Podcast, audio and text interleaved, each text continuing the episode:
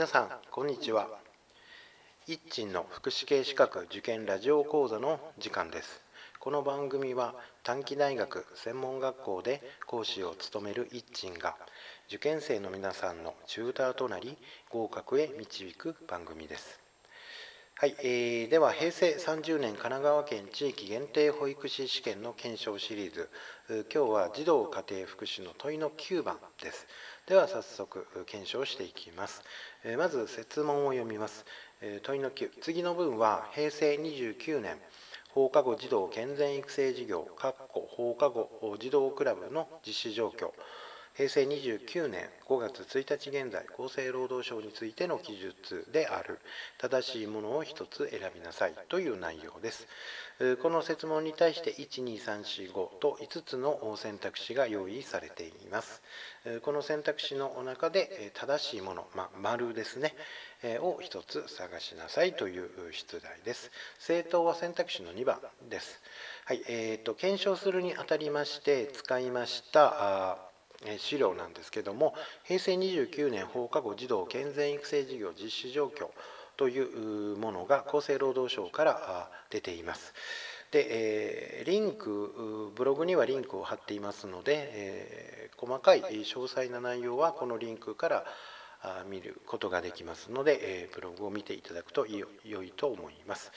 で、えっとまあ、内容的に膨大な量ですので、え選択肢ごとに抜粋をしているものをブログには書いて,、えー、と書いています。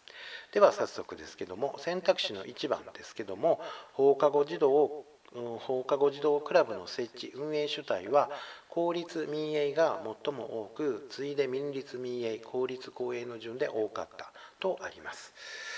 これについてはその資料の中に設置運営主体別実施状況というものがありますでその中に公立民営が45.5%公立公営が35.3%民立民営が19.3%というふうに書かれています。したがって、うんと選択肢の1番はですね民立民営は3番目なので、えー、×となります、えー、では選択肢の2番ですね。選択肢の2番は学年別登録児童数の状況を見ると全体の登録児童数に占める割合。え小学4年生から6年生の割合は平成28年と比べて増加したとあります。でこれは、えー、っとその資料の中に学年別登録児童数の状況というのがあります。でその学年別児童数の状況の中に小学4年生から6年生の占める割合は約16%から18%へと増加傾向にあるという記載があります。したがって選択肢の2番の内容は丸正しいということになります。え、次が選択肢の3番ですね、え、選択肢の3番は利用定員の設定規模別クラブ数の状況では定員20人から35人のクラブが最も多かったとあります。これについては利用定員の設定規模別支援の単位数の状況というところに9人以下から70人以上までのそれぞれの規模別の単位数の状況の割合が書かれています。でそれを見ると一番多いのが36人から45人の39.7%次に多いのが20人から35人の29.4%次に多いのが46人から55人の12.2%となっています。えー、ということなので、えーと、選択肢の3番はですね×になっています。ですがちょっとよく似たデータがあります。でブログには書いていますのでブログを確認していただくいただきたいと思いますがこのデータとどちらなのかなということをかんがちょっと分かりにくいかなという気がしますので、えご注意をする方がいいのかなと思います。では選択肢の4番ですけども市町村における運営指針過去ガイドラインの策定状況では都道府県の運営指針を活用している割合が国の運営指針を活用している割合よりも多かったとありますね。えこのえこれに対して、えーと、市町村における運営指針